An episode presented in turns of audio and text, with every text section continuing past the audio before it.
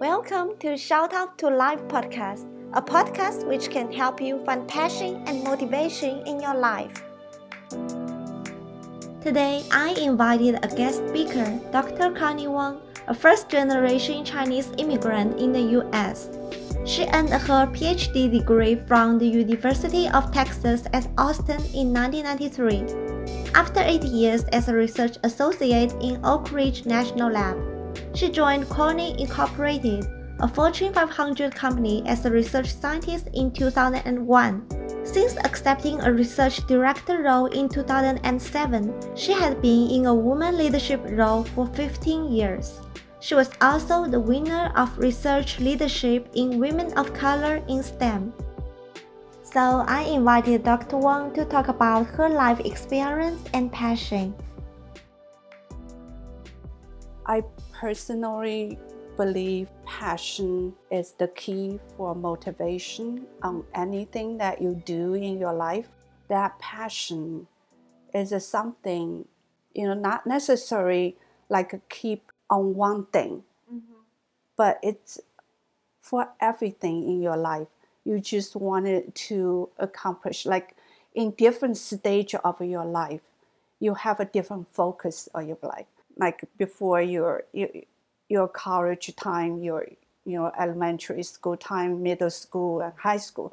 At that time, your focus is on school, and I was a good student, just want to do well, right? Mm-hmm. I never thought myself as the smartest in the class, but I always want to do well, and that is a passion. Mm-hmm. And um, once I started college, and in our time of a college, we really didn't have a very many choices. So I went to China.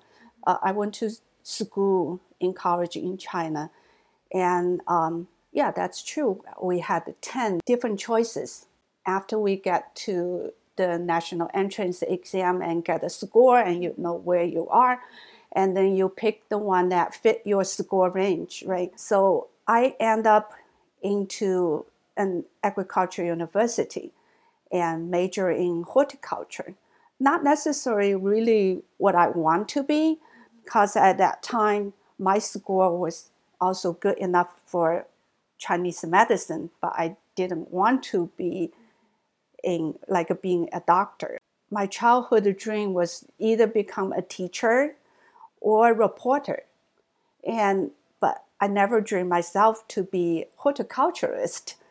And uh, um, but once I graduated from college, and I ended up in a small research institute, like Vegetable Research Institute in Hangzhou, which was a, you know, like a capital city for Zhejiang province. To me, it's already far away from home, right, from my hometown.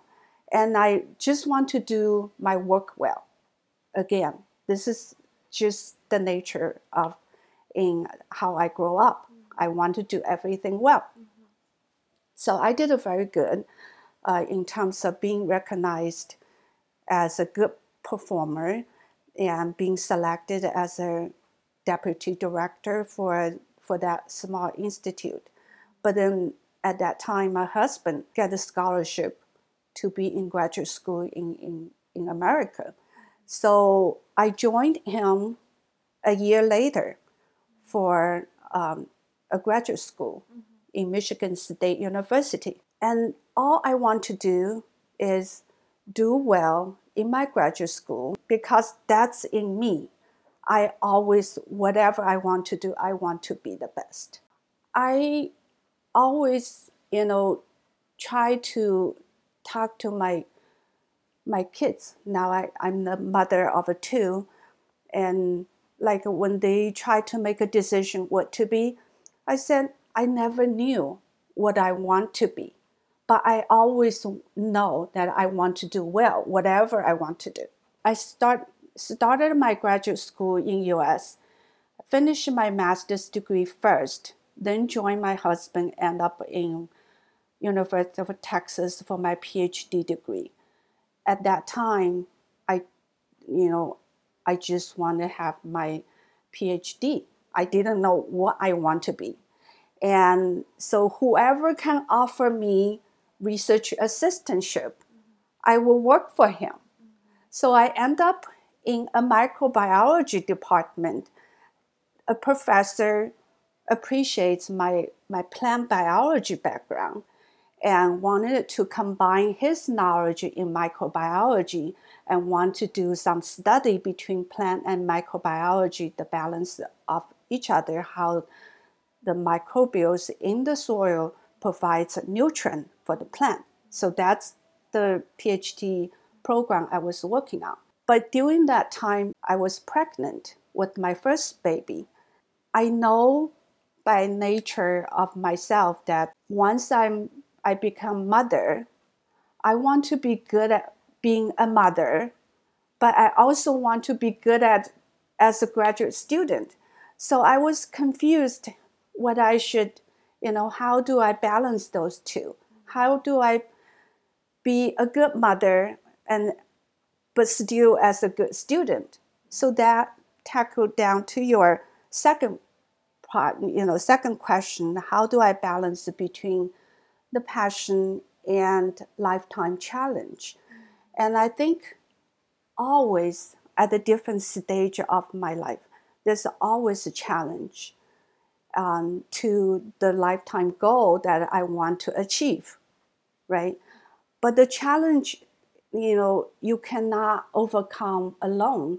At, at that time, I had my mother-in-law came over, help me to take care of a baby and I also had my husband support me um, throughout. He was the one actually encouraged me stay in school while I'm having my baby, and I would, you know, I was debating and actually even when I think back, I was thinking, why didn't I drop out for a year? Just enjoy being a mother.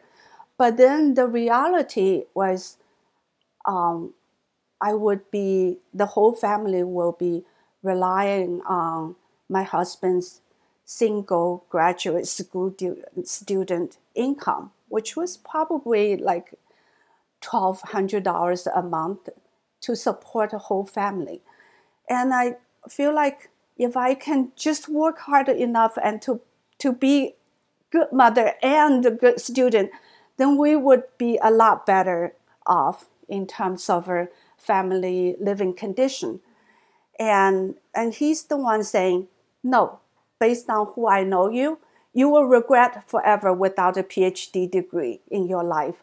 So keep going, we'll support you. You know, so I really stayed. And then for four and a half years in my graduate school, actually the last year I was pregnant with my second child. So four and a half years on top of my PhD, I had two babies. And I feel like looking back now, that was really the toughest time of my life. But it was very rewarding.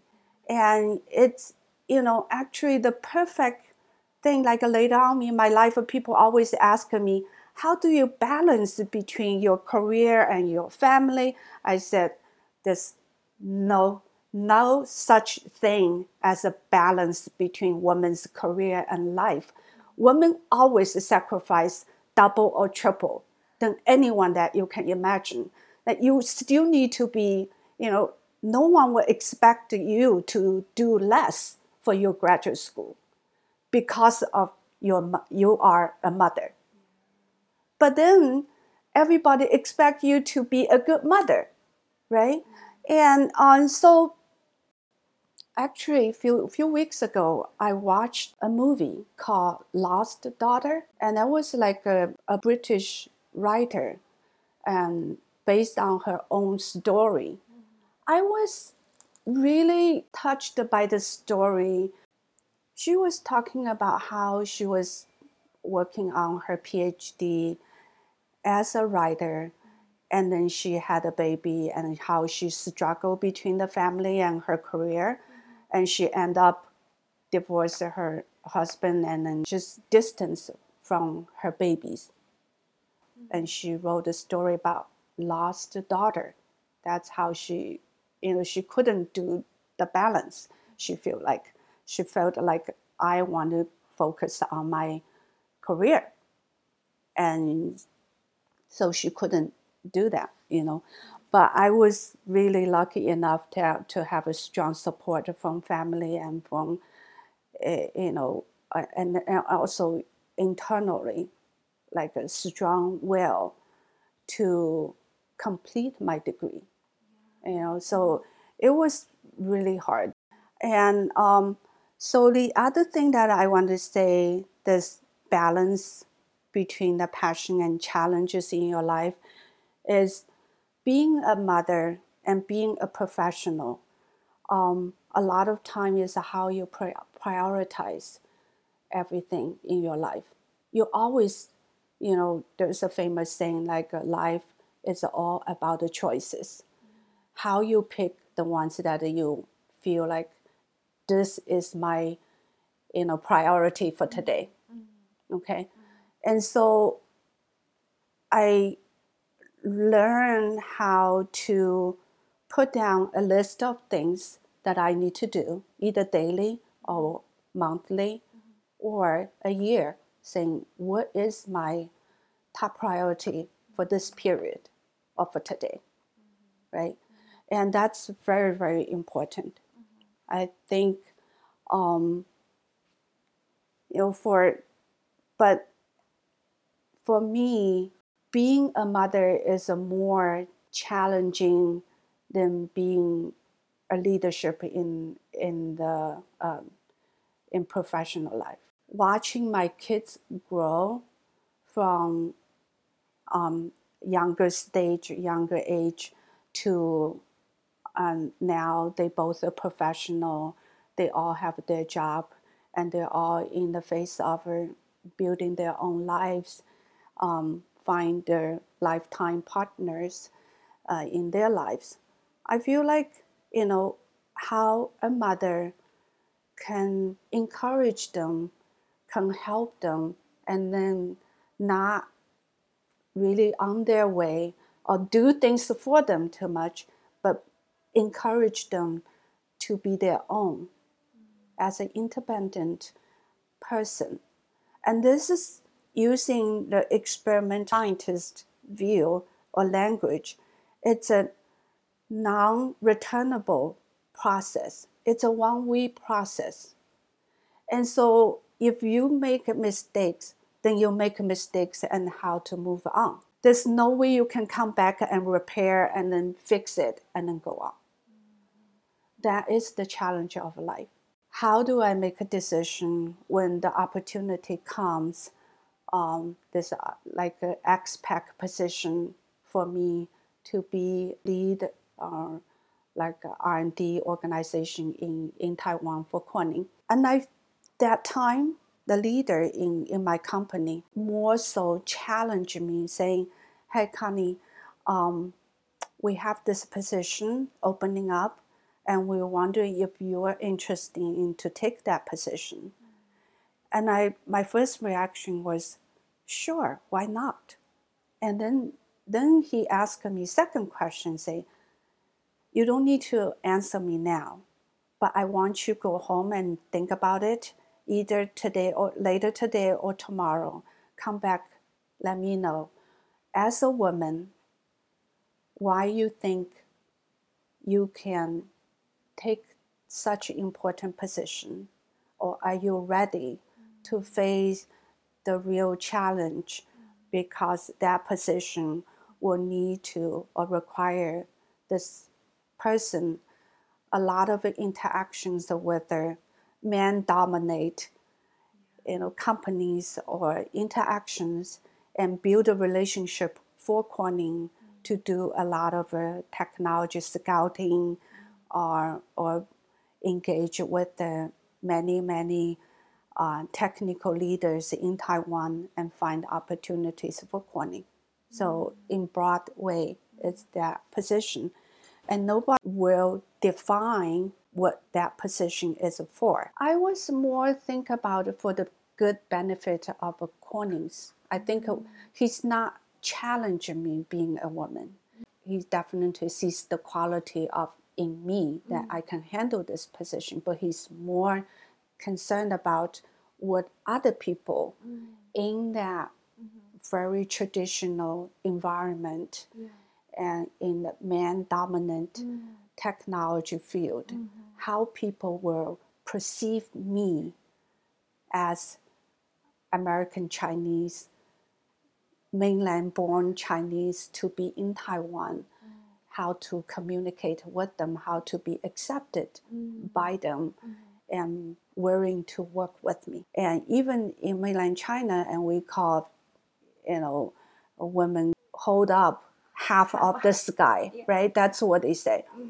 Um, but when really it comes to the leadership or decision makers, there is a subtle way that they always consider like a man is more capable than woman, right? Yeah. Um, but I think the only thing we can do is to prove ourselves with the actions or with result oriented actions. Next day, I went back, talked to him.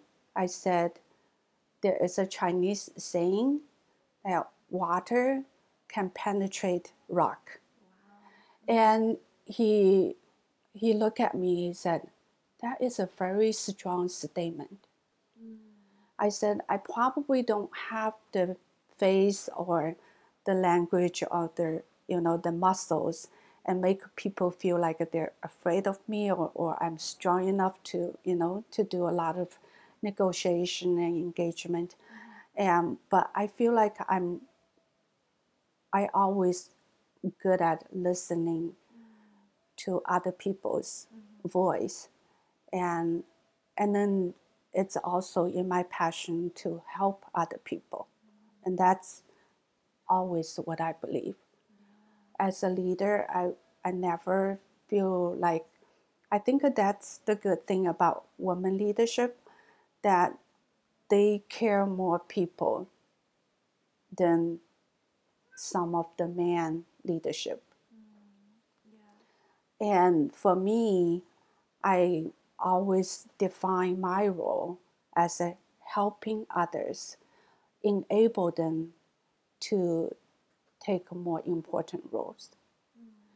I never look at myself saying, I'm the boss of a whole group, you need to listen to me.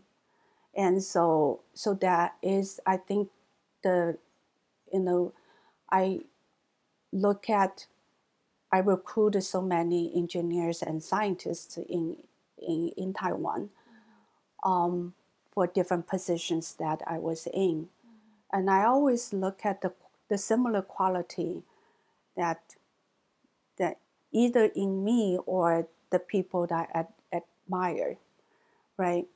And I never look at their specific technical skills, what can they do in the mm-hmm. lab, but I also I more look at their learning capability, their passion to their work, and bottom in their heart how good they are. And that, you know, is something that when I interview people, I try to let them tell me more story about their life. Mm-hmm. Mm-hmm. And I always feel like we as a woman, we're good at a multitask.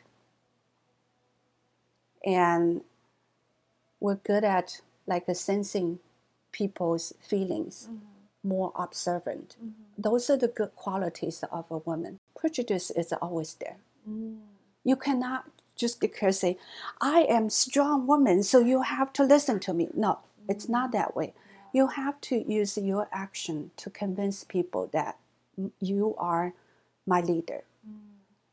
I still can sense you know uh, through years of a leadership position in in Taiwan and even here, that you um, definitely uh, in different position. We need to work harder mm. to prove ourselves, mm. no doubt about that. Mm-hmm. All right, mm-hmm. and um, we as a mother mm. and and as a woman, mm-hmm. it just like it's in our nature.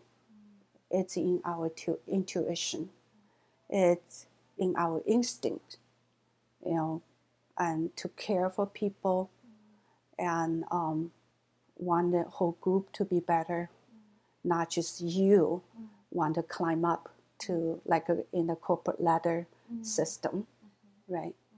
Someone told me that she sees so much love in me, and she feel she said, Connie, I feel like your life being in this earth is to give love to other people. And that really um, is something naturally in me. And my dad once said the same thing that I always give, give, give, and take care of the people around me. And I said, I feel like it just my natural. Um, it's so so natural. It comes out from who I am. Even when I retired now, whoever you know I I talk to, I've been in, you know working out at the YMCA every day, and very limited the people that I interact with. And then now I'm so into the gardening and then interacting with a, a small group of people who are into into the gardening. I always want to share what I have, and either the knowledge I have or what I have um, growing in in my garden to share with them. And so they did the same thing to share with me. And i feel like my lifetime goal to be in this world is just to create this uh, loving environment around me. Everybody around me should feel being loved and i wanted to have this uh, um, this harmonic like among the people. And that's what i feel like what i'm here for. When i was in taiwan because of uh, the the asian um, tradition so they all everybody look at me like you're the boss. And so they try to keep distance from me. And i also because you know because i was a mainland born chinese and so they feel like they don't know. I can sense that I don't know if I can trust you and want to be close with you, so try to keep distance, you know, all this. So I told them that I'm here to do my job from Corning, but more so, I, I'm your friend rather than your boss.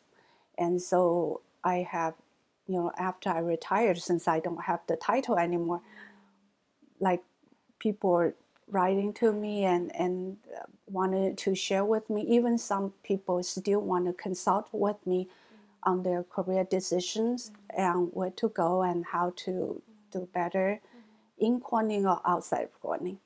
You know, so I think I feel like I'm doing something good to earn the trust for the people that I used to work with.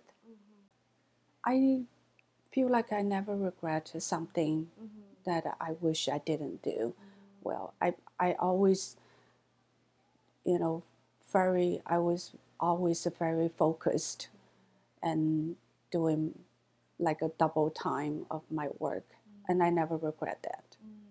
I'm still um, looking for like what would be the perfect balance of my retirement life, right? Mm-hmm um, by so far, I enjoy so much. I feel like if you I want if you want me rated my life overall from my youngest time to this point and going forward, I would say this at least like seven out of ten. I'm making it eight to nine. And I feel like I told my friend the other day, I said mm-hmm. I didn't realize life can be such beautiful after your retirement. But mm-hmm. um, it's also, you know, it didn't mean that you should be easy on your life.